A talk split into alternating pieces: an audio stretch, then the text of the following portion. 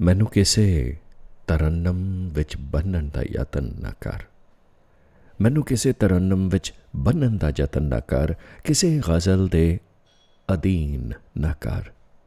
ਮੈਂ ਤਾਂ ਆਜ਼ਾਦ ਕਵਿਤਾ ਹਾਂ। ਮੇਰੇ ਜਨੂਨ ਨੂੰ ਮਹਿਸੂਸ ਕਰ। ਮੇਰੇ ਅੱਖਰਾਂ ਦੀਆਂ ਨਸਾਂ ਹਰ ਵੇਲੇ ਕਟੀਆਂ ਤੇ ਲਹੂ ਸਿੰਬਦਾ ਰਹਿੰਦਾ ਹੈ। ਇਹਨਾਂ ਤੇ ਮਲਮ ਨਾ ਤਾਰ ਮੈਨੂੰ ਕਿਸੇ ਵੀ ਗ਼ਜ਼ਲ ਦੇ ਵਿੱਚ ਬੰਨਣ ਦਾ ਯਤਨ ਨਾ ਕਰ। ਮੈਂ ਆਜ਼ਾਦ ਸੋਚ ਦਾ ਖਿਆਲ ਹਾਂ। ਮੇਰੇ ਤਿੱਖੇ ਸਵਾਲਾਂ ਦੀ ਧਾਰ ਇੰਜ ਖੁੰਡੀ ਨਾ ਕਰ।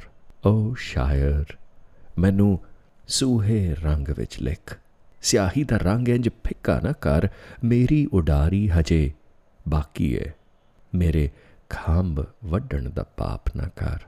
ਮੈਨੂੰ ਕਿਸੇ ਤਰਨਮ ਵਿੱਚ ਬੰਨਣ ਦਾ ਯਤਨ ਨਾ ਕਰ, ਮੈਨੂੰ ਮਹਿਸੂਸ ਕਰ। ਮੈਂ ਮਾਸੂਮ ਗ਼ਜ਼ਲ ਵਿੱਚ ਸ਼ਰੀਕ ਨਹੀਂ ਹੋਣਾ ਚਾਹੁੰਦੀ। ਮੈਨੂੰ ਮਾਸੂਮ ਗ਼ਜ਼ਲ ਦੇ ਵਿੱਚ ਸ਼ਰੀਕ ਨਾ ਕਰ, ਮੈਂ ਤਾਂ ਆਜ਼ਾਦ ਖਿਆਲ ਦੀ ਜਾਈ ਕਵਿਤਾ ਹਾਂ। ਮੇਰਾ ਜੋਬਨ ਇੰਜ ਖਤਮ ਨਾ ਕਰ, ਇੰਜ ਖਤਮ ਨਾ ਕਰ।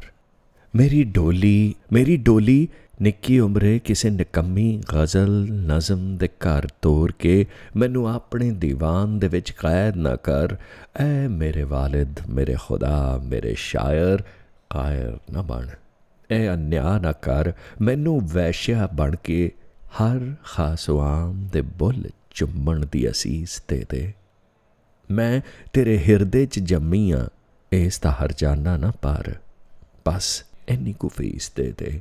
ਮੈਨੂੰ ਤਰਨਮ 'ਚ ਬੰਨ ਕੇ ਚਾਕ ਨਾ ਕਰ। ਮੈਂ ਹਾਂ ਉੱਡਦੀ, ਵਗਦੀ, ਬੇਬਾਕ ਲਹਿਰ। ਮੈਂ ਹਾਂ ਸੋਚ ਦੀ ਚੰਗਾਰੀ। ਮੈਨੂੰ ਮੈਨੂੰ ਭਾਂਬੜ ਬਨ ਕੇ ਹਰ ਕਾਲਜੇ ਵਿੱਚ ਮਚਣ ਦੇ। ਮੈਂ ਅੱਗ ਹਾਂ, ਮੈਨੂੰ ਪਲਣ ਦੇ। ਮੈਨੂੰ ਹਵਾ ਨਾਲ ਸਬਾ ਨਾਲ ਵਿਆਹ ਦੇ।